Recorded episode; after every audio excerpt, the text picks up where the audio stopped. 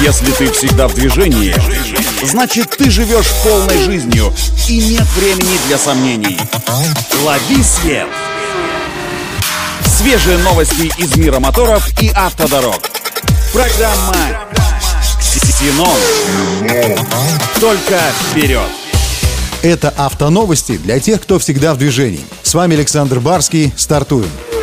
Японская компания Honda планирует внедрить в свои автомобили технологии искусственного интеллекта, а также достичь с их помощью нулевой аварийности и смертности на дорогах уже к 2050 году. Об этом говорится в плане развития технологий искусственного интеллекта, опубликованном на днях японским автоконцерном Honda.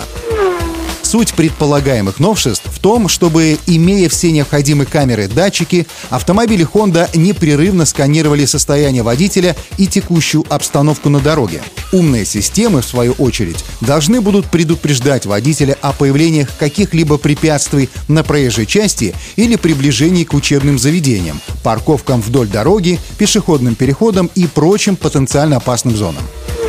Оповещать водителя об опасностях планируется несколькими способами.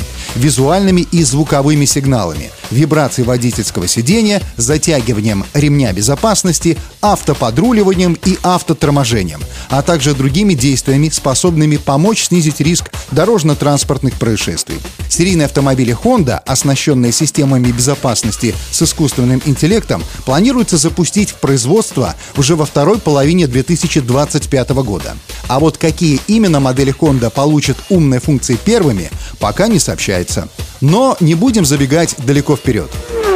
Это все автоновости. Удачи на дорогах и берегите себя. Программа «Ксенон». Только вперед!